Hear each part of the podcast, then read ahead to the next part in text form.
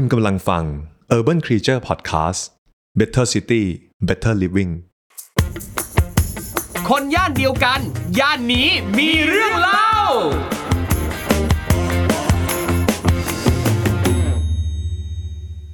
สวัสดีครับ ขอต้อนรับเข้าสู่รายการ คนย่านเดียวกัน ย่านนี้มีเรื่องเล่ากับผมทอมจากกรีฑโยมพยอมนะครับ นี่คือรายการที่จะพาคุณไปรู้จักกับย่านต่างๆ ผ่านสายตาของคนที่อยู่ย่านนั้นจริง ๆ ครับแม่พอพูดถึงเรื่องคำว่าย่านเนี่ยนะครับ หลายคนนี่ก็สงสัยนะว่าเอ๊ะย่านหมายถึงอะไรยังไงกันแน่ บางคนอาจจะคิดว่าเอ๊ะหมายถึงความน่ากลัวหรือเปล่า ความรู้สึกกลัว อันนั้นเป็นภาษาอีสานนะครับ อันเนี้ยเรามาคุยกันที่ภาษาไทย ภาคกลางย่านก็หมายถึงพื้นที่แอเรียที่อยู่อาศัยนะครับ ซึ่งในประเทศไทยเนี่ยก็มีมากมายหลายย่านเหลือเกิน บางครั้งคนเรามองคำว่าย่านแบบกว้างๆอาจจะหมายถึง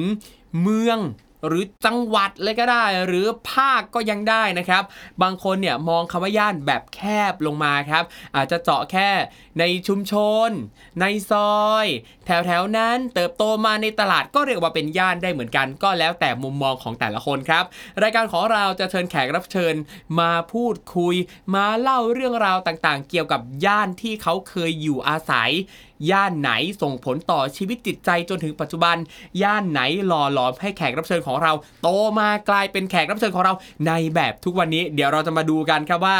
แต่ละคนเนี่ยเป็นยังไงแขกรับเชิญของเราเนี่ยเจออะไรบ้างในแต่ละย่าน บางครั้งนะครับ มุมมองของคนที่ไม่ได้อยู่ในย่านนั้น มองเข้าไปเนี่ยอาจจะเห็นย่านนั้นเป็นแบบหนึ่งแต่ในมุมของคนที่อยู่ที่นั่น ก็อาจจะมีอีกแบบหนึ่งดังนั้นวันนี้ครับเราจะมาเรียนรู้ร่วมกันครับว่า ย่านแต่ละย่านเป็นอย่างไรกันบ้าง และการที่เราจะใช้ชีวิตอยู่ในย่านของเราเองเนี่ยนะให้มีความสุขเนี่ยนะครับ เราอาจจะมองมุมกลับปรับมุมมองหรือทำยังไงได้บ้างนะครับ วันนี้เดี๋ยวเรามาพูดคุยกันครับ กับแขกรับเชิญของเราท่านนี้ครับ คุณน้ำกันนาทีนีรพลลิมวิรัตครับ สวัสดีครัสวับสดีค่ะ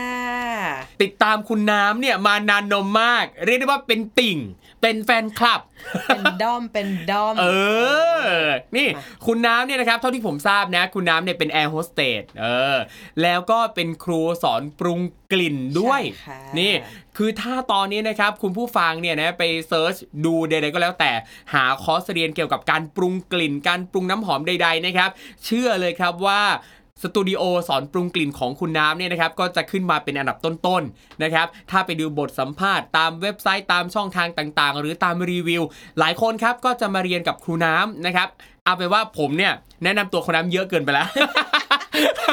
เออ เมื่อไหร่จะได้พูด เอ้ยอะให้พูดอะโอเคงั้นให้คุณน้ำแนะนำตัวเองดีกว่า ว่าได้คุณน้ำเนี่ยได้อยากให้แขกรับเชิญของเราเนี่ยรู้จักคุณน้ำในแง่มุมไหนบ้าง โอเคค่ะ ก็ชื่อน้ำนะคะอาอาชีพปัจจุบันเป็นแอร์โฮสเตสนะคะ แล้วก็มีอาชีพเป็นคุณครูสอนปรุงกลิ่นด้วยครับค่ะ แล้วก็มีอีกหนึ่งอย่างที่งอกออกมาเพิ่มเติมหลังจากเป็นครูสอนปรุงกลิ่นก็คือ ได้เป็นนักเขียนค่ะ เขียนหนังสือกับ Avocado Books หนึ่งล่มนะคะโอ้ยชื่อว่า Nose Note เอาไว้เผื่อใครอยากจะ ลองหาอ่านกันก็ตามร้านหนังสือชั้นนำทั่วไปได้เลยครับแล้วเพิ่งเคยเขียนก็รู้สึกว่า เอ้ยมันมันค่อนข้างได้รับผลตอบรับที่เกินความคาดหมาย แต่หนังสือดีจริง ๆ อยากให้ลองไปไปหาอ่านเนาะนี่คือเราขายของกันตั้งแต่ต้นรายการเลยยังไม่ได้เข้าเรื่องคนย่านเดียวกันกันเอง เอาเป็นว่าถ้าคุณน้ำเนี่ยดูมี passion เรื่องกลิ่นขนาดนี้เนี่ยเดี๋ยวเราจะขอพูดคุยเรื่องเกี่ยวกับกลิ่นของแต่ละย่านด้วย โอ้ได้เลเอยอค่ะได้เลยเพราะนี่ก็แอบรู้มาอีกแล้วว่า คุณน้ำเนี่ยก็ได้ผลิตเทียนหอมที่เป็นกลิ่นที่ได้แรงบันดาลใจมาจากย่านที่อยู่อาศัยของตัวเองเหมือนกันใช่อะใช่เดี๋ยวเรามาพูดคุยกันได้เลยนะครับค่ะอะคุณน้ำเล่าหน่อยครับว่า ตอนเด็กๆครับ คุณน้ำพักอาศัยอยู่ย่านไหน เติบโตมาที่กาญจนบุรีค่ะอืมตั้งแต่เกิดจนอายุ 18 เลยอะคือครับตั้งแต่ตั้งแต่เกิดถึงม .6 อะเราว่ามันเป็นช่วงเวลาที่ค่อนข้าง แบบยาวนานมากครับๆค่ะแต่ตอนที่อยู่การก็จะอยู่ 2 ตลาด คือช่วงเด็กจนถึงสัก 15เนี่ยจะอยู่ตลาดในเมืองกับพอเริ่มมปลายจะย้ายมาอยู่บ้านตัวเอง ก็จะอาจจะเหมือนเข้ามาอยู่ใน ไม่ได้อยู่ถนนหลักแล้วครับแต่ก็จะเป็นอีกตลาดหนึ่งเหมือนกัน มันก็จะเป็นตลาดใหญ่ในจังหวัดกาญจนบุรีทั้งสองย่านครับ คืออันอันอันนี้อยากอยากรู้ว่าทำไมคุณน้ำถึงไปอยู่ในตลาดฮะคุณแม่เป็นคุณแม่ค้าขายอะครับ แล้วเวลาเวลาการค้าขายในต่างจังหวัดเนาะย่านที่มันจะมีคนเดินเยอะที่สุด มันก็คือย่านที่เป็นจุดศูนย์กลาง เป็นย่าครันบตลาดหรือย่านในเมืองอะค่ะคืออย่างบ้านแรกเนี่ยก็จะเป็นตึกแถวที่อยู่ในศูนย์การค้าเลย เป็นศูนย์การค้าของจังหวัดเลยครับไม่ว่าจะขายอะไรก็ขายได้ เพราะว่าเป็นแบบทุกมันเป็นจุดที่คนพลุกพล่านมากออืมคือพอพูดถึงชุมชนตลาดต่างๆเนี่ยภาพในหัวเนี่ยนะครับก็จะนึกถึงละครหลาย ๆ เรื่อง อย่างเช่น เรื่องรักเกิดในตลาดสดอ่า จะมีบรรยากาศของตลาดของผู้คนพลุกพล่านวุ่นวาย แล้วคนส่วนใหญ่เนี่ยก็จะรู้จักกันหมดอะอย่างหลาย ๆ ครั้งเนี่ยอ่าเราคนไทยเองมักจะมีคำพูดหนึ่งว่าปากตลาด คือเหมือนกับว่า พอมีใครสักคนรู้ประเด็นใดๆแบบอะก็จะสักแป๊บหนึ่งบอกต่อกันรู้กันทั่วแล้ว แล้วอยากจะรู้หน่อยครับว่า การใช้ชีวิตอยู่ในย่านที่เราเรียกว่าเป็นตลาดเนี่ยนะครับมันมีบรรยากาศแบบไหนไหมบรรยากาศของการที่แบบคนรู้จักกันหมดเลย มีอะไรรู้อะไรแป๊บแป๊บๆหนึ่งส่งต่อกันไปถึงบ้านนู้นแล้วอะไรเงี้ยมันเป็นแบบนั้นไหมคุณน้ำเป็นนะอะพอนึกถึงพอย้อนมองมองย้อนกลับไปเป็น เพราะว่าอย่างคนในซอยเดียวกันอะครับอย่างเอาเรามองแค่ตัวเราเองก่อนก็ได้ค่ะ แบบตอนนั้นเราเป็นเด็กอะเวลาเล่นเราก็จะเล่นแต่กับเด็ก ในซอยเราทั้งซอยมารวมกันอย่างเงี้ยค่ะ มีอะไรหนึ่งคนอะบ้านนี้มีอะไร มันก็จะบอกผ่านอะผ่านเด็กก็ได้เด็กไปเล่าให้พ่อแม่ฟังอะพ่อแม่รู้ก็ไปคุยคุยคุยกัน เราก็รู้สึกว่ามันก็น่ารักไปอีกแบบหนึ่งนะ ถ้าไม่ได้พูดถึงการแบบนินทาว่าร้ายอะไรเงี้ยแต่มันเหมือนเป็นการแบบ มันก็เป็นเนเจอร์ของคนคนสมัยก่อนที่มันไม่ได้มีโซเชียลมีเดียหรือว่ามีอะไรอย่างเงี้ยค่ะ มันก็เป็นการอะการคุยกันการเจอหน้ากันมากกว่า เราก็เลยรู้สึกว่า เออ มันมันชีวิตตอนนั้นมันสนุกมันก็น่ารักไปอีกแบบหนึ่งอืมเหมือนเหมือนกับว่าถ้าถ้าเทียบกับปัจจุบันเนี่ย เวลาใครมีประเด็นอะไร อยากจะเล่าอยากจะแชร์ใดๆอะโพสต์ในโพสต์โซเชียลมีเดีย social ในใช่ Facebook แต่ว่าในสมัยก่อนคือเป็นเหมือนกับเป็นวรรณกรรมมุขปาฐะเล่าเรื่องผ่านปากเท่านั้นเล่าต่อกันไปเรื่อยใช่ๆมันก็เหมือนกับว่าสมัยก่อนเนี่ยโซเชียลมีเดียคือผ่านคน ผ่านคนในชุมชน ใช่ แล้วพอยิ่งย่านที่เราอยู่ย่านชุมชนที่เราอยู่มันเป็นในเมืองอะครับคนมันเยอะมากอืมไม่ว่าจะคนนอกเข้ามาคนจากต่างต่างอำเภอเข้ามาครับมันก็ทำให้มันเป็นจุดศูนย์กลางที่เราได้เจอผู้คนเยอะมากๆอะค่ะ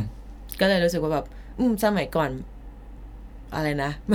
โซเชียลมีเดียมันผ่านคนครับเออือมอะไรประมาณนี้ครับ แล้วเมื่อกี้เนี่ยที่คุณน้ำบอกว่าเอ่อเล่นกับเด็กในซอยเด็กแถวบ้านอยากรู้หน่อยว่า ในชุมชนตลาดที่จังหวัดกาญจนบุรี อันนี้แอบถามนิดนึงว่าย้อนกลับไปช่วงประมาณปีปีไหนฮะ ช่วงเด็กช่วงเด็กเราโตปีสามหนึ่งเราเกิดปีสามหนึ่งอืมใช่ปะก็ช่วงแบบอะถ้าบวกสักห้าปี ก็น่าจะประมาณสักสามหกถึงสี่ศูนย์ที่เราเริ่มรู้เรื่องละเราครัเริ่บมเราเริ่มรู้เรื่องเราเริ่มจำความได้อะไรครับเงี้ย สองห้าสี่ศูนย์ประมาณเออเออนั้นละกันๆช่วงนั้นเล่นอะไรกันกับเพื่อนแถวบ้าน โอ้ยก็ทั่วไปอะ ทั่วไปเหมืนคืออะไรล่ะเด็กทั่วปไม่คือคือเรารู้สึกว่าวัฒนธรรมการเล่นของเด็กในแต่ละที่เอออ่อะสมมุติว่าถ้าเป็นเด็กกรุงเทพกับเด็กกาญจนบุรีอืมก็อะอาจจะมีบางอย่างแหละเหมือนกันนะแต่บางอย่างมันก็น่าจะต่างเลยอยากรู้หน่อยว่าอย่างของคุณน้ำเองอะเล่นอะไรกันบ้างอะเป็นเกมฟิลไหนหรือก็เล่นอะไรอะถ้าทั่วทั่ว ๆ ไปเราก็เล่นเหมือนเด็ก ๆ ทั่วไปเนาะเล่นซ่อนแอบครับ เล่น อันนี้ตลกมากเพอเพิ่งมารู้ตอนอยู่กรุงเทพว่าที่เมืองการเราเรียกว่าตีจับ แต่ว่าที่กรุงเทพเรียกบอลลูนบอลลูนเหรสีอบ้านบ้านเราเรียกตี ไม่รู้เรียกตีเหมือนกันปะอ่าคือจริงเตๆที่ยเรียกเตยเตยอะออเตยรีกเตยซึ่งเตยกับตีจับคนละอันปะอันคเดียนวละอันคนละอันคนละอันอะไรแบบเนี้ยแล้วก็แบบอะซ่อนแอบเล่นเล่นขายของ ซึ่งมันความสนุกคือเราเราเล่นขายของหน้าบ้านเราแล้วเราได้ขายของจริง ขายของจริงคืออะไรอะเคือมันตลกมากเว้ยเพราะว่า อย่างที่บอกว่าบ้านเราคนมันเยอะมาก อืมเราตอนแรกแล้วเล่นขายของเล่นขายของเล่นกันเล่นกับเพื่อน สักพักแม่เริ่มให้ไปแบบอยากขายของแม้ไปซื้อขนมมานั่งขาย ถุงละห้าบาทอะไรอย่างเงี้ยอ่าเออก็ได้ขายของจริง ๆ ไป มันก็อาจจะเป็นอะไรที่แบบเรียกว่ามันไป advantage ของการได้อยู่ในเมืองมั้งไม่แน่ใจเนาะแล้วก็แต่ที่แบบเรารู้สึกว่าเราเราแตกต่างจาก จากคนอื่นก็คือ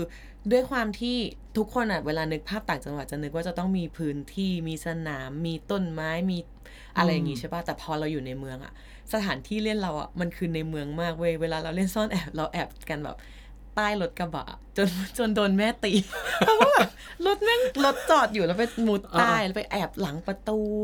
อะไรแบบเนี้ยหรือว่าแบบเวลาเล่นตีแบดครับเราไม่ได้มีสนามแบดเหมือนสมัยนี้เนาะก็ เส้นถนนหน้าบ้านเนี้ยก็เล่นตีแบดกันอืมเออ มันก็เป็นเป็นเป็นการละเล่นของของสมัยเราครับอืมแล้วก็พอเริ่ม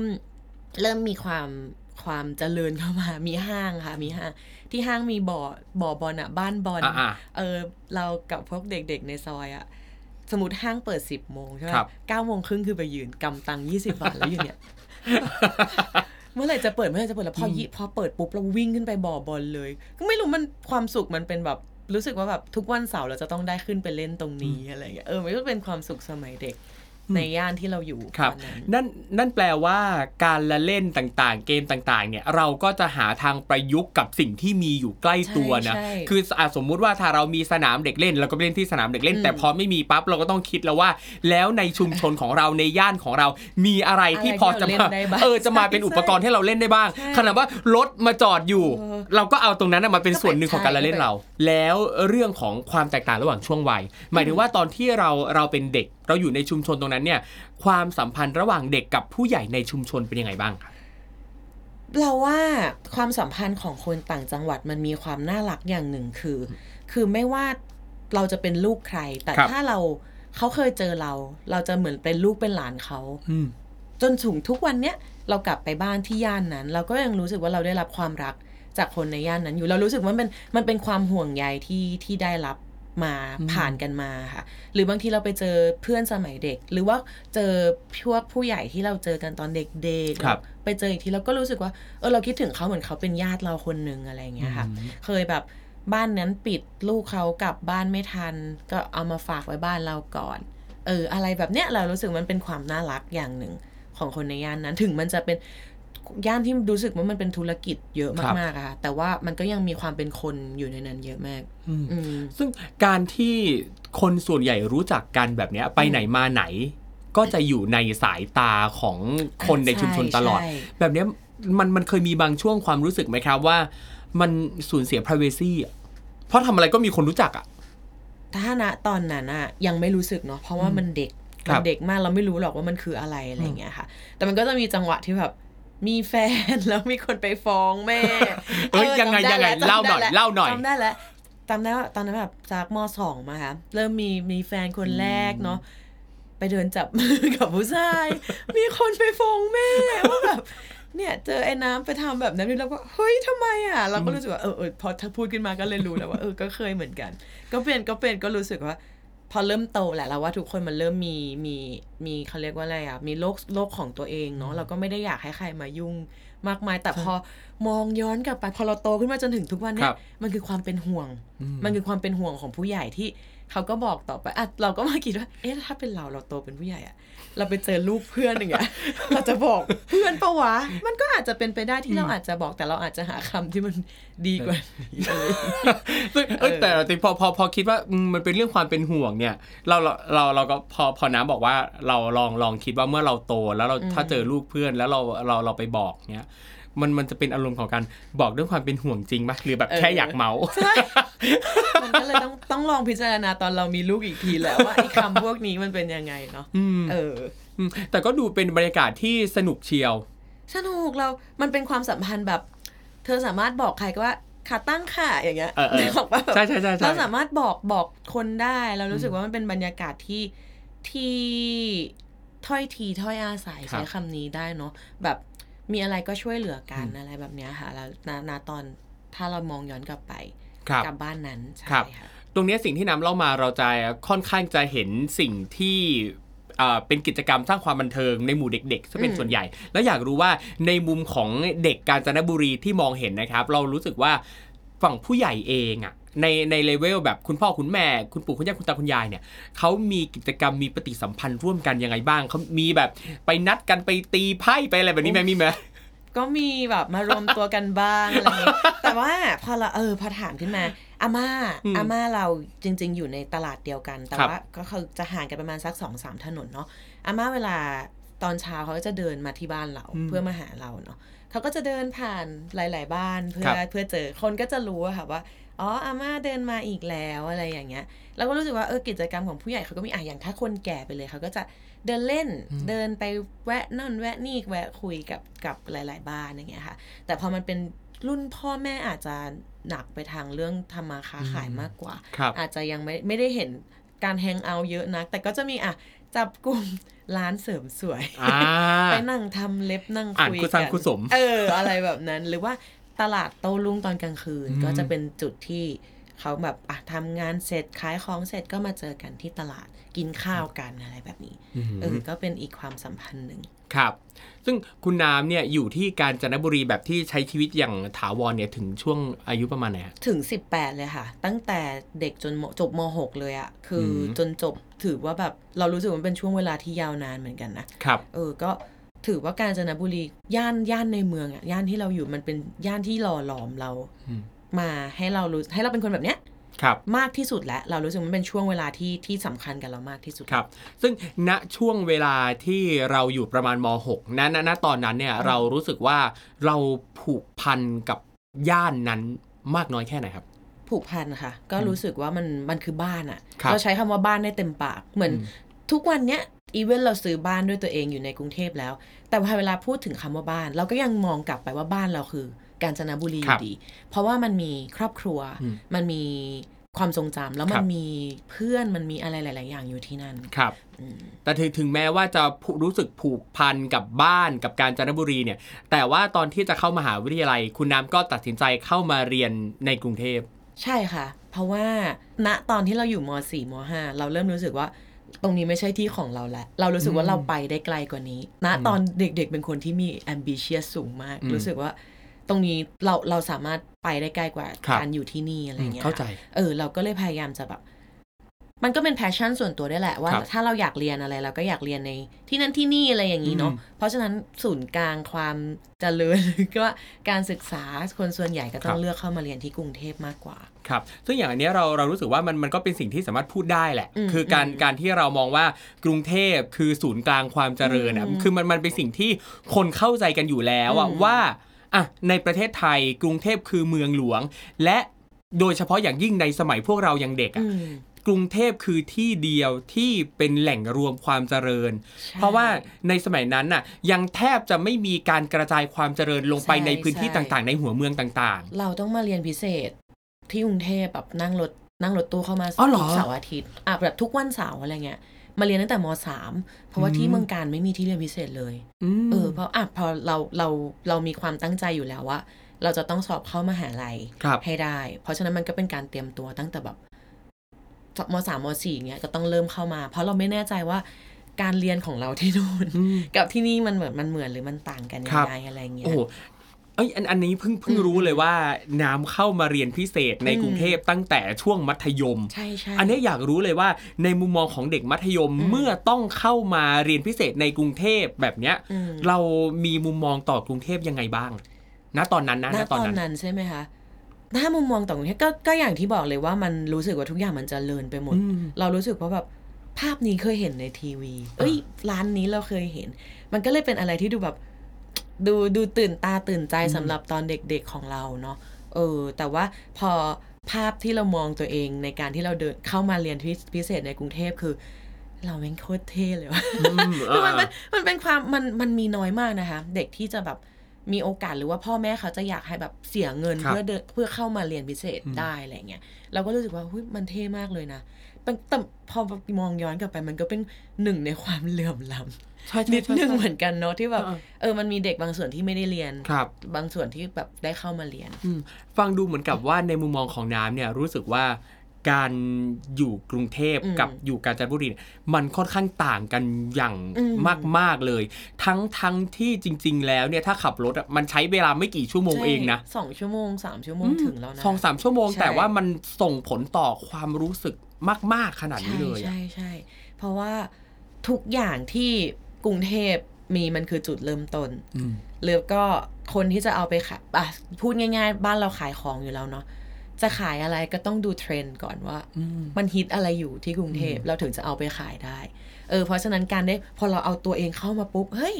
เออมันเป็นแบบนั้นมันดูเจริญเนาะมันดูเป็นจุดศูนย์กลาง มันดูมันดูสนุกมันดูน่าตื่นเต้นไปหมดเลยอะไรแบบนี้สำหรับกรุงเทพครับณตอนนั้นนะคะครับโอเคแล้วพอเข้ามา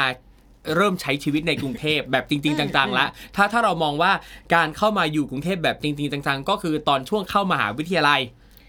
ไม่ค่อยเต็มปากเท่าอ้าวเหรอยังไม่เต็มอีกเหรอพาะว่ามหาลัยตั้งอยู่ปทุมธานีอะคือจริง ๆ อยู่ธรรมศาสตร์เนาะอันนี้ ธรรมศาสตร์มันก็จะมีท่าพระจันทร์กับลังสิตใช่ไหมครัคะบซึ่งพอปีนั้นมันมันไปเรียนลังสิตหมดแล้วเราก็อย่างที่บอกมันก็ไม่เต็มปากเท่าไหร่ว่าเป็นคนกรุงเทพครับแต่ว่ามันก็เป็นมหาลัยอะ่ะมันก็จะเป็นอีกฟิลหนึ่งเลยนะนำว่าทุกคนเข้าใจหมด ไม่ว่ามหาลัยจะอยู่ที่ไหนก็ตาม มหาลัยมันจะเป็นอีกย่านย่านหนึ่งกับความรู้สึกของเราเองที่มันเปลี่ยนมันเป็นจุด จุดเปลี่ยนของชีวิตครับได้อืมแต่ตอนที่อยู่ธรรมศาสตร์ก็อยู่หอในอยู่หอเอเชียนเกมครับก็ถือว่าอยู่ยาวเหมือนกันค่ะสี่ปียิงยาวเลยอืมไม่ได้ออกไปไหนเลยหมายถึงแบบอยู่อยู่ที่นั่นครับ อืมกลับบ้านที่การบ่อยไหมอะกลับทุกอาทิตย์ ทุกอาทิตย์เลยเหรอเออเป็นเด็กเป็นบ้ามากเลยอ่าอะอ่าอ่าแล้วมานึกว่าแบบเปลืองตังค์มากเลยนะหนึ่งแล้วสองคือแบบ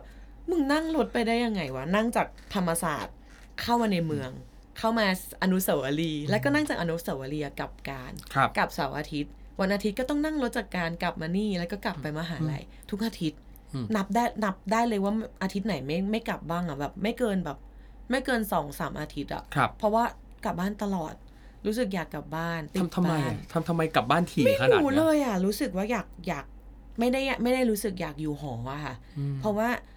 หอที่เราอยู่มันมันรวมเราไม่ได้อยู่กับ เขาเรียกว่าไงอะหอในของธรรมศาสตร์อะไม่ได้คัดจากแบบเพื่อนต้องมาเพื่อนจะอยู่รวมกับเพื่อนอะมันเป็นการคัดแบบค่อนข้างแรนดอมอะเหมือนเหมือนเออเหมือนกันที่หอเออที่จุฬาเหมือนกันอืมเออก็ก็ก็แรนก็ดจะอมแรนดอมนิดนึงแล้วเราก็เรารูมเมทแล้วเขาก็กลับบ้าน แล้วเราก็ไม่ได้รู้สึกว่าอยู่นี่แล้วมีอะไรทำเราก็เลยกลับการอืมเออ แต่โคตรเหนื่อยเลยพอนึกแล้วเออเหนื่อยอะเหนื่อยมากเลย คือเออคือในมุมน้ำก็คือรู้สึกว่า ย่านมหาวิทยาลัยธรรมศาสตร์ศูนย์รังสิตเนี่ยไม่ได้มีอะไรที่จะตรึงเราให้อยากจะอยู่เมันไม่มีอยากให้ใช้จริงๆชีวิตเลยเหรอเธอมองย้อนกลับไปสิบปีที่แล้วอะถ้าจะดูหนังต้องเข้าเข้าเมืองอะไม่ถ้าไม่ฟิวเจอร์ปาร์คลังสิตอะแล้วเราไม่ได้อยากดูหนังในฟิว แล้วก็จะเข้าเธออยากดูหนังพารากอนเงี้ยเหรอไม่คือคือฉันฉันจะติดฉันจะดูหนังแบบลีโดสกาล่าไงอ่าคือฉันจะ I ดู see หนังที่มันแบบไม่ได้ไม่ได้เข้าโรงใหญ่ใส่อินดี้ก็ก็ต้องกลุ่มๆนั่งหนังรถโรงเล็กตู้กลับอืมนั่งรถตู้มาดูหนังแล้วก็นั่งรถกลับกลับไปอืมอะไรอย่างเงี้ยเออ เรารู้สึกว่าย่านลังสิตมันไม่ได้มีอะไรที่ที่ให้เราเท่าไหร่นอกจากการไปเรียนแล้วก็การไปเจอเพื่อน แต่พอการใช้ชีวิตแบบโหน้อยมาก ถ้างั้นอยากรู้เลยว่า แล้วอะไรที่ หล่อเลี้ยงชีวิตเราได้ หล่อเลี้ยงเออชีวิตจิตใจในช่วงที่ต้องอยู่ที่รังสิตอะอยู่ที่รังสิตเหรออะไรพื่นทำให้เราแหละมีความสุขกันอยู่ตรงนั้นบ้าง จริง ๆ ก็เพื่อนแหละ แล้วก็ออกไปเรียนแล้วไปเจอเพื่อน ไปนั่ครังบคุยไปอะไรอย่างเงี้ยค่ะอืมเออ แล้วก็พอจริง ๆ พอช่วงปีสี่ก็เหมือนจะกลับน้อยลง เพราะว่าเริ่มเริ่มเรียนหนักหนักมากๆ มันต้องจบให้ได้อะไรเงี้ยครับเออก็มีเพื่อนแหละที่ช่วย ก็เลยรู้สึกว่าช่วงมหาลัยนี้จุดสำคัญ pain แบบ pain point เลยคือเพื่อน เพราะว่าการลงการเรียนก็ไม่ได้สนใจเท่าไหร่หรอกจบจบมาให้มันได้อะไรเงี้ยเออแต่ว่าสุดท้ายแล้วก็รู้สึกว่ามีเพื่อนมีเพื่อนอยู่ที่นั่น ก็เป็นจุดที่ที่ happy ที่สุดครับอืมทีนี้ถามต่อเลยว่าแล้วเพื่อนๆคนอื่นน่ะในในมุมของน้ำน้ำได้มองเห็นเพื่อนที่เขาอุ้ยมีความสุขจอยมากกับการใช้ชีวิตอยู่หออยู่รังสิตไหมมีไหมเพื่อนมัที่นแบบก็มีมีความสุขจังก็มีแต่ว่าเพื่อนเราส่วนใหญ่อะเราเราเจอเพื่อนที่เป็นเรา แก๊งเราเป็นเพื่อนที่อยู่กรุงเทพหมดเลย สุดท้ายเขาก็กลับบ้านเหมือนกันเว้ยอืมที่เรากลับบ้านเพราะเขาก็กลับบ้านเพราะเขาอ่าอยู่กรุงเทพไงแต่อีเนี่ยมันเด็กต่างจังหวัดที่แบบมึงกลับทำไมบ่อยๆไม่เข้าใจเหมือนกันเออก็เลยรู้สึกว่าเพื่อนมันก็มีค่ะแต่มันก็อาจจะมีเพื่อนที่เขาอยู่อยู่ตลอดแล้วเขาแฮปปี้เพราะเขาอาจจะทำกิจกรรม กับมหาลัยกับคณะอะไรแบบนี้ครับเขาอ่านหนังสือกับอ่าเขาอะไรอย่างนี้ก็คงมีก็มีเพื่อนที่มีความสุข ครับผมอืมแต่ว่าการที่ได้ใช้ชีวิตอยู่ที่รังสิตได้เข้ามาในตัวเมืองกรุงเทพบ้าง อันเนี้ยเป็นสาเหตุหนึ่งที่ทำให้พอเรียนจบแล้วเนี่ยคุณน้ำเลือกที่จะปักหลักอยู่กรุงเทพไหมด้วยอืมแต่อีกอย่างหนึ่งก็อาชีพที่เราอยากทำครับ มันก็จะมีอยู่แค่ตรงนี้ครับ อืมมันก็เลยแบบกลับบ้านไม่ได้อ่าก็เลยยาวเลยค่ะครับผมหลังจากจบมหาลัยมาก็อยู่กรุงเทพยาวเลยครับ ตอนช่วงเรียนช่วงเรียนจบ เมื่อสักครู่นี้คุณน้ำแตะแตะมานิดนึงละเรื่องอาชีพที่อยากทำอยู่ที่อืมกรุงเทพณตอนนั้นคุณน้ำอยากประกอบอาชีพอะไร เรียนจบมาไม่ได้ไม่อยากทำงานสายอาชีพที่เรียนมาเลย อยากเป็นแอร์โฮสเตสอืมแล้วแอร์โฮสเตสอะมันจะไปมีที่ไหนเนาะมันจะมันก็ต้องสมัครที่นี่อ่าทำงานที่นี่หรืออาจจะไปทำงานต่างประเทศ แต่แบบว่าการสมัครงานหรือการอะไรอย่างเงี้ย เขาจะมา hub ของเขาคือยังไงก็ต้องเป็นกรุงเทพเท่านั้น เราก็เลย ตอนนั้นก็ยังเช่าหออยู่เลยค่ะ ยังครับยังก็อยู่อยู่คอนโดกับน้องชายอยู่แถวห้วยขวางก่อน เออก็เหมือนเหมือนเป็นชีวิตในเมืองเนาะเพื่อให้เราได้หาความฝันได้อะไรครับด้วย เออ แล้วพอแบบได้เป็นจริง ๆ ก็ค่อยย้ายมาครับ ที่ใกล้กับที่ทำงานที่สุดค่ะ ตั้งแต่เรียนจบอืม แล้วก็ระหว่างรอที่จะเป็นแอร์โฮสเตสเนี่ยอืมคุณช่วงเวลาตรงนั้นเนี่ยนานไหมฮะกว่าจะได้ทำแอร์โฮสเตสประมาณปีครึ่งค่ะอืมปีครึ่งก็ได้ไปทำงานอย่างอื่นก่อน ไปครับผมทำออฟฟิศก่อนครับแล้วก็ในระหว่างนั้นก็สมัครงานเรื่อยๆสมัครแอร์ไปเรื่อยๆค่ะครับจนสุดท้ายพอได้เออก็เลยใช้เวลาประมาณปีครึ่ง ครับผมโอเคอืมก็ ถือว่าก็ใช้ใช้เวลาเหมือนกันนะ ใช้เวลาใช้เวลาค่ะครับผม แล้วอย่างในในช่วงปีครึ่งช่วงที่อยู่คอนโดกับน้องอืมตอนนั้นคุณน้ำอยู่แถวไหนย่านไหน อยู่ห้วยขวางค่ะอ่าอยู่ตรงสี่แยกห้วยขวางเลย ก็ถือว่าเข้ามาในโซนเมืองโซนพอสมเมืองควรสุดๆรถติดพลุกพล่านรถติดอ่ารถไฟฟ้าอืมขึ้นมาเจอเลยครับอะไรอย่างนี้ จากกาญจนบุรีอืมมารังสิตแล้วก็มาอยู่ห้วยขวาง ความรู้สึกมันเปลี่ยนไปยังไงบ้าง โหเปลี่ยนเยอะเหมือนกันนะลังสิตอย่างที่บอกว่ามันค่อนข้างไกลเมืองมาครับกๆไม่ได้มีความเจริญอะไร แต่พอเข้ามาห้วยขวางปุ๊บไปไหนมาไหนง่ายมากอืมเราอยากจะเดินห้างเราเดินออกมานิดเดียว เราครับขึ้นรถไฟฟ้าไปเจอแหละอืมเออ หิวข้าวออกมาข้างหน้าเป็นตลาด เออ อะไรแบบเนี้ยครับก็รู้สึกว่าห้วยขวางก็เป็นอีกจุดหนึ่งที่ แต่อยู่น้อยค่ะ อยู่ไม่ได้นานมากห้วยขวางนี่แบบ นับได้น่าจะสักสามสี่ปีแหละครับ แต่ว่ามันก็เป็นอีกจุดหนึ่งที่ที่รู้สึกสะดวกสบาย ถือว่าใช้ชีวิตง่ายนะ คืออยากได้อะไรก็ได้อยากไปไหนก็ไปสะดวก ใช่เรียก Grab สมัยก่อน Grab ยังไม่ดังมากอะครั่ะบแต่ตรงนั้นมีเหมือนแบบว่าเพราะตรงนั้นมันเมืองมากๆอะค่ะแบบอยากสั่งอะไรก็ก็มีมาส่งอืมครับก็รู้สึกว่าตอนอยู่ห้วยขวางนี่แบบ ชีวิตสะดวกสะดวกสบายอืมอยากไปไหนมาไหนง่ายครับเพื่อนมาหาง่าย อืมอยากออกไปไหนก็ไปได้ครับ แล้วพอมาอยู่ห้วยขวางแล้วอืมเนี่ยนะครับ ยังกลับกาญจนบุรีบ่อยไหมครับ เริ่มน้อยลงแล้วค่ะ เพราะว่าทำงานอืมพอเริ่มทำงานเริ่มเหนื่อย เริ่มแบบกลับกลับไม่ไหวเริ่มแบบกลับไม่ไหว อันนี้ถ้าตอนเป็นงานออฟฟิศเนาะแล้วพอยิ่งเป็นแอร์ก็ยิ่งยากใหญ่เลย เพราะว่าครับ เออเราไม่ได้หยุดทุกเสาร์อาทิตย์ละ วันหยุดมันกลายเป็นวันอื่น ๆ ที่คนอื่นไม่หยุด เราก็ต้องหาธุระที่เราจะต้องทำครับการกลับกาญจนบุรีก็น้อยลง กลายเป็นคุณแม่คุณแม่อยู่ที่การเนาะครับณแม่ก็จะเป็นคนมาหาแทนอืมครับผม ซึ่งพอคุณน้ำเนี่ยมาเป็นแอร์ก็เอ่อต้องบินจากสนามบินสุวรรณภูมิอืมใช่ค่ะ แล้ววันนี้เนี่ยคุณน้ำใช้เวลาตัดสินใจนานแค่ไหนก่อนที่จะย้ายมาซื้อบ้านอืมใกล้ ๆ สนามบิน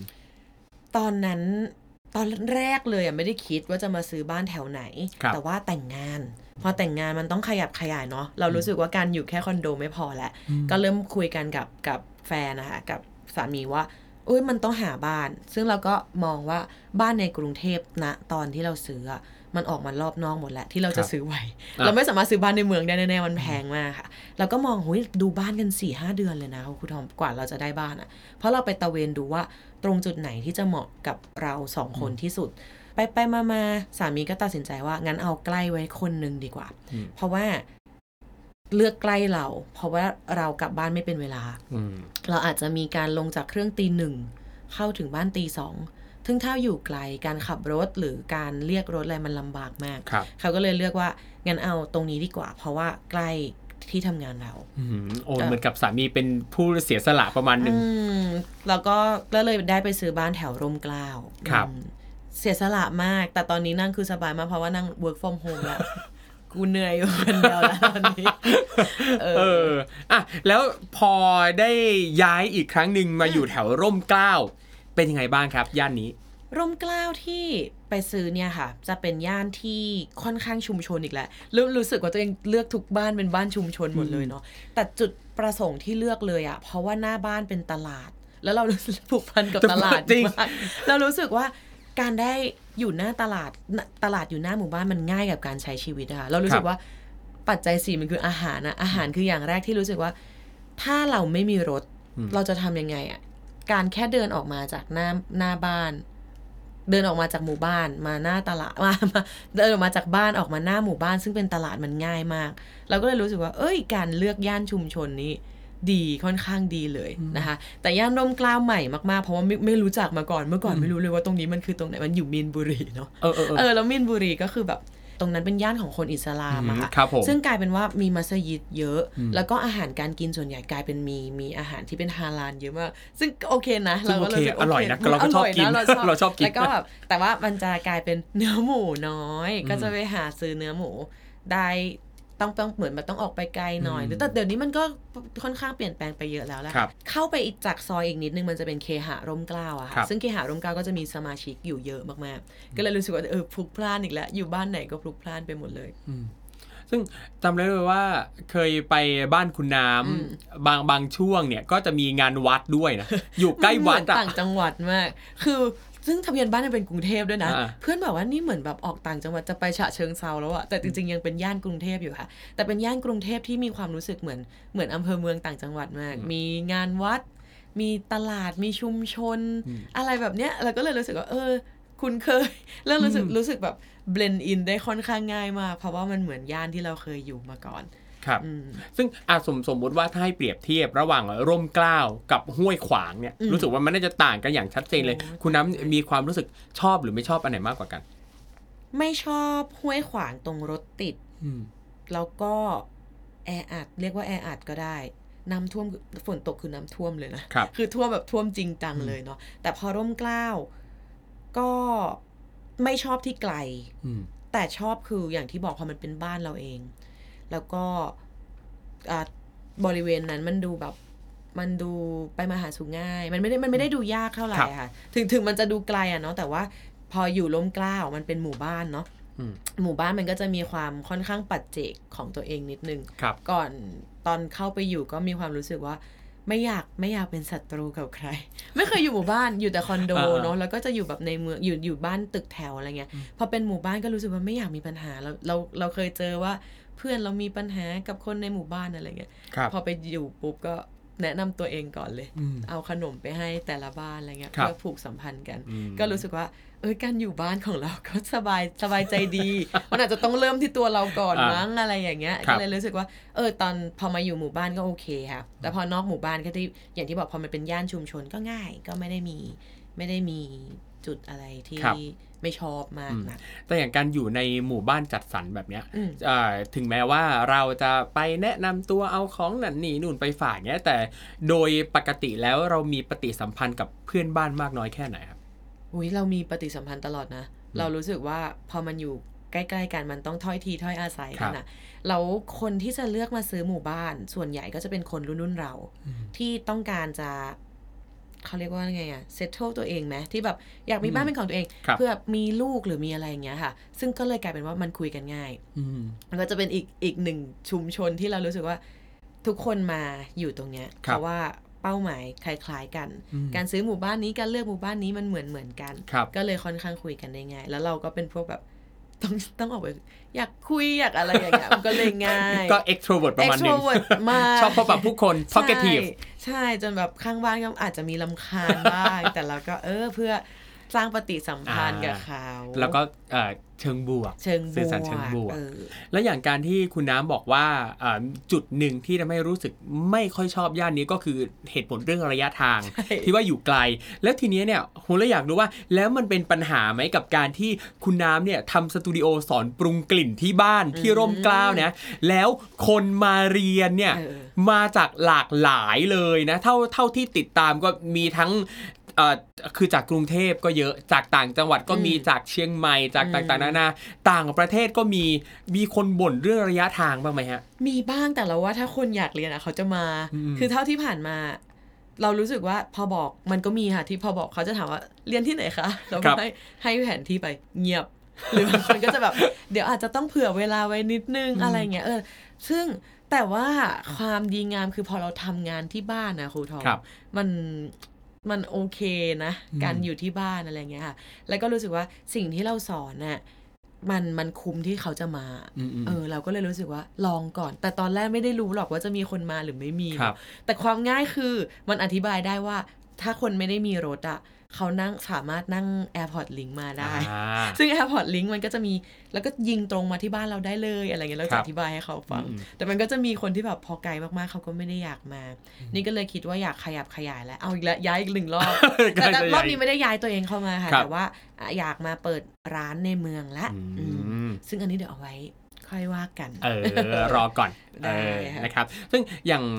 อย่างเนี้ยเมื่อสักครู่นี้คุณน้ำบอกว่าสิ่งที่คุณน้ำสอนก็คือการสอนปรุงกลิ่นอืมมันคุ้มกับที่เขาจะมาเรียนอืมอันนี้อยากอยากรู้หน่อยครับว่าทำไมคุณน้ำถึงมองว่า การที่คนเรามาเรียนเกี่ยวกับการปรุงกลิ่นเนี่ย มันถึงเป็นสิ่งที่ดูคุ้มค่าขนาดนั้นอะถ้าตอนที่อันนี้ ตอนที่น้ำเริ่มสอนอะครับอ่าการสอนปรุงกลิ่นไม่มีเลยในไทยอืมแล้วเรามี material ให้เขาเยอะมากๆ เรามีอยู่ 60 ตัว 70 ตัวอย่างเงี้ยค่ะ หลายๆ คนมาเพราะแค่อยากมาดมก็มีนะ แค่รู้สึกว่าอยากมาดมกลิ่นอยากมารู้จักกลิ่นก็มี แล้วก็เลยรู้สึกว่า อย่างที่บอกถ้าคนถ้าเขาจะมายังไงเขาก็ไกลแค่ไหนเขาก็มาได้ครับแล้วพอมาปุ๊บสิ่งที่เขามาเรียนไปอะเขาเอาไปต่อยอดได้ ไปทำเป็นอาชีพได้ ไป เอ่อเสริมสร้างธุรกิจครับอืมเป็นสปาเป็นโรงแรมไปทำทำให้มันมี signature signature scent ของเขาอะไรอย่างเงี้ย ซึ่งก็สามารถเอาไปประยุกต์เป็นอะไรได้หลายอย่างได้ซึ่งหลายอย่างอย่างอย่างคุณน้ำเองเนี่ยก็คือ มีมีอย่างหนึ่งผลิตภัณฑ์หนึ่งที่เราเกริ่นไปตอนต้นนะครับว่าคุณน้ำเนี่ยได้ทำเป็นผลิตภัณฑ์ที่เป็นเทียนหอมอืมซึ่งกลิ่นเนี่ยได้แรงบันดาลใจมาจากย่านที่อยู่ตอนเด็กใช่ๆอยากให้เล่ากระบวนการคิดหน่อยว่าเออเออ การที่เราใช้ชีวิตอยู่ที่กาญจนบุรี แล้วกระบวนการแปลงกลิ่นต่างๆ มาเป็นเทียนหอม อันเนี้ยคุณน้ำมีแนวคิดมีวิธีคิดยังไงจริง ๆ คือแค่รู้สึกว่าเราอยากให้เวลาคนได้กลิ่นเนี่ย แล้วรีมายความทรงจำกลับไปครับถึง ถึงสิ่งที่เราเล่าได้ แล้วมันก็เป็นความทรงจำของส่วนตัวของเราเองนั่นแหละค่ะ คือคือเรื่องกลิ่นมันเป็นเรื่องแต่ละมันเป็นเรื่องเฉพาะบุคคลมากครับเพราะฉะนั้นหนึ่งคนได้กลิ่นเดียวกันมันอาจจะรู้สึกไม่เหมือนกัน แต่ความรู้อ่าประสบการณ์หรือว่าความทรงจำของเรามันเล่าออกมาได้ ซึ่งตอนนั้นที่น้ำทำก็จะเป็นย่านตลาดที่อยู่สามสองย่านแล้วก็อีกย่านครับหนึ่งก็จะเป็นอีกตลาดใหญ่อะนะคะ ก็จะมีปากแพรกผาสุกชุกกระโดนก็เป็นชื่อตลาดครับที่เมืองการเป็นถนนอะไรอย่างเงี้ย แล้วก็ จัดการกระบวนการความคิดว่าแต่ละย่านให้ความรู้สึกยังไง แล้วเมืองกาญจนบุรีสำหรับคนนอกอะ่ะ เขาจะคิดถึงอะไรบ้าง อืมก็เลยออกมาเป็นแบบแต่ละเซตที่เราทครับำอืมอะอย่างชุกกระโดนอะอันนี้โอเคก็ลองยกยกตัวอย่างหน่อยชุกกระโดนคือร้านดอกไม้ของคุณแม่อืมเปิดที่ชุกกระโดนเราก็จะทำกลิ่นเป็นกลิ่นดอกไม้เป็นกลิ่นฟลอรัลอันนี้เป็นความทรงจำส่วนตัวสำหรับอะชุกกระโดนอะแต่ถ้าเป็นอ่าผาสุกครับผาสุกเป็นตลาด แรกที่เราอยู่ที่เราเล่าไปทั้งหมดเนาะผาสุกเนี่ยมันจะมีความด้วยชื่อมันด้วยอะมันรู้สึกอบอุ่น แล้วก็มันจะเป็นถนนที่อยู่ในในเมืองมาก ๆเลยอะค่ะ แล้วเมืองการหลาย ๆ คนก็จะนึกถึงความเป็นสะพานข้ามแม่น้ำแควสะพานข้ามแม่น้ำแควคือความเป็นเป็นเหล็กเป็นโลหะครับแล้วก็เอาเนี่ยความอบอุ่น ความเป็นเหล็กเป็นโลหะ เป็นอะไรความร้อนของเมืองการด้วยซ้ำอะค่ะครับเอามารวมกันเป็นกลิ่นนี้เป็นกลิ่นกลิ่นหนึ่ง อันนี้ก็คือกลิ่นที่เราเราใช้กระบวนการเขาเรียกว่าอะไรอะบูรณาการหลายๆอย่างมารวมอินกันทิเกรตเอออะไรอย่างนี้ แล้วก็สุดท้ายคือกลิ่นปากแพรกก็จะเป็นกลิ่น ปากแพรกเป็นกลิ่นเหมือนน้ำตกอืมอืมปากแพรกมันจะมีความความเป็นย่านชุมชเอ่อย่านชุมชน ย่านถนครันบเก่าอะไรอย่างเงี้ยค่ะ ก็เลยรู้สึกว่าอยากให้มันมีกลิ่นของความเย็นเข้ามาด้วยเป็นกลิ่นของน้ำตกกลิ่นของธรรมชาติของเมืองการครับอืมนั่นแปลว่าในแต่ละย่านมันก็จะมีกลิ่นเฉพาะตัวนะแล้วก็อย่างอย่างอืมอย่างที่คุณน้ำบอกว่า ใครจะได้กลิ่นแบบไหนรู้สึกต่อกลิ่นอืมย่านนั้นๆยังไงเนี่ย มันขึ้นอยู่กับประสบการณ์ในส่วนบุคคลใช่ด้วยนะใช่อย่างชุกกระโดนมาเอ้ยคุณน้ำบอกว่า ก็ที่บ้านขายดอกไม้อะเออก็เอากลิ่นนี้เลยใช่ก็เอากลิ่นนี้เลย มันจะได้เป็นเหมือนเป็นแบบเป็นความทรงจำส่วนตัวเราครับที่เราอยากเล่าให้คนอื่นฟังเนี่ยคือคือผมก็เป็นเหมือนกันบางบางครั้งเวลาไปตามที่ต่างอืมๆเราจะสัมผัสได้ถึงกลิ่นที่มันต่างจากที่เราคุ้นเคยอะอืมอย่างเช่นเวลาเราไปนิวยอร์กแล้วก็จะรู้สึกว่าเนี่ย คือมันมีกลิ่นมันนิวยอร์กใช่มันกลิ่นมันแมเป็น นฮัตตัน มันเป็นวายของมันจริง ๆ ที่อืมอธิบายไม่ได้ เนอะแล้วส่งต่อไม่ได้ ครับทุกคนต้องไปสัมผัสด้วยตัวเองครับ นี่มันเราว่ามันเป็นเสน่ห์อย่างหนึ่งของเรื่องกลิ่นด้วย อืม อืมนั่นแปลว่า ย่านที่คุณผู้ฟังอยู่ณตอนนี้อะถ้าให้เพื่อนที่เป็นคนที่อื่นนะมาอยู่ย่านเนี้ย แล้วลองดม อาจจะไม่ต้องตั้งใจดมก็ได้ แต่ว่าสัมผัสทางจมูกเออที่เข้าไปอะกลิ่นที่เราได้กลิ่นอะมันก็อาจจะมีความแตกต่างจากย่านที่เขาเคยอยู่อาศัยมาอืมนะครับการไปที่แปลกๆ ใหม่ ๆ มันก็จะได้กลิ่นแปลกๆ ใหม่ ๆ เหมือนกันนะครับคุณผู้ฟังลองแชร์กันมาก็ได้นะครับว่าถ้านึกถึงย่านที่ตัวเองอยู่อาศัยตอนเนี้ยหรือย่านที่เราคุ้นเคยนะครับกลิ่นเป็นแบบไหนยังไงบ้างนะครับอะวันนี้ก็เป็นช่วงสุดท้ายแล้วนะครับช่วงท้ายของรายการนะครับที่มาพูดคุยกันนะครับรู้สึกว่าเปิดโลกเปิดหูเปิดตาเปิดจมูกหลายอย่างมากเลยนะครับ กับการที่ได้คุยกับคุณน้ำตั้งแต่อยู่กาญจนบุรี มาเรียนที่รังสิตนะครับ เข้ามาใช้ชีวิตช่วงหนึ่งอยู่ที่ห้วยขวาง แล้วก็ณปัจจุบันเนี่ยอยู่ที่ร่มเกล้านะครับ แต่ละย่านก็มีความสำคัญแตกต่างกันไป แล้วก็ส่งผลต่อตัวคุณน้ำเนี่ยแตกต่างกันไปด้วยอ้าวขอบคุณคุณน้ำมากๆเลยนะครับ ที่ได้ให้เกียรติมาพูดคุยกันในครั้งนี้นะครับ ก่อนจากกันไปคุณน้ำฝากผลงานสักหน่อยก็ฝากหนังสือละกันค่ะ เพราะว่า เพราะว่าก็เป็นหนึ่งในความภาคภูมิใจเนาะอ่า Nose Note นะครัคะบฝากหนังสือไว้ด้วย บันทึกเรื่องกลิ่นจากปลายจมูกฝนตกข้างบ้าน ถึงจักรวาลอันไกลโพ้น และถ้าอ่านแล้วสนุกสนใจอยากมาเรียนปรุงน้ำหอมก็ Craft by Aqua ได้เลยค่ะ ครับผมก็มาเรียนกันได้ตามสะดวกนะครับ เข้าไปสามารถเข้าไปติดตามได้ทางโซเชียลมีเดียตรงไหนบ้างอินเอ่สยตาแกรมก็ได้ค่ะ Instagram Facebook Craft by Aqua ขึ้นต้นด้วยตัว Q เนาะ ครับผมครับ Q R A F T เนาะใช่ค่ะ ครับผมครับและคุณผู้ฟังนะครับสามารถกลับมาติดตามรายการของเราได้นะครับที่ YouTube Spotify Apple Podcast นะครับเพียงค้นหาคำว่า Urban Creator Podcast หรือว่าพิมพ์ชื่อรายการไปครับ คนย่านเดียวกันก็ได้นะครับ ก็มาฟังกันเพลินๆนะครับใครมีความเห็นอะไรอยากจะแลกเปลี่ยนก็พิมพ์คอมเมนต์ได้เช่นเดียวกันนะครับ ฟังแล้วถูกใจก็สามารถแชร์กันไปได้ในทุกช่องทางโซเชียลมีเดียนะครับสัปดาห์หน้าเราจะพาคนย่านไหนมาพูดคุยกันนะครับ ฝากคุณผู้ฟังติดตามกันได้เลยครับ EP ถัดไปนะครับ วันนี้เวลาหมดลงแล้วนะครับ ผมกับคุณน้ำต้องขอลากันไปก่อนครับ แล้วเจอกันครับ สวัสดีครับ คนย่านเดียวกัน ย่านนี้มีเรื่องเล่า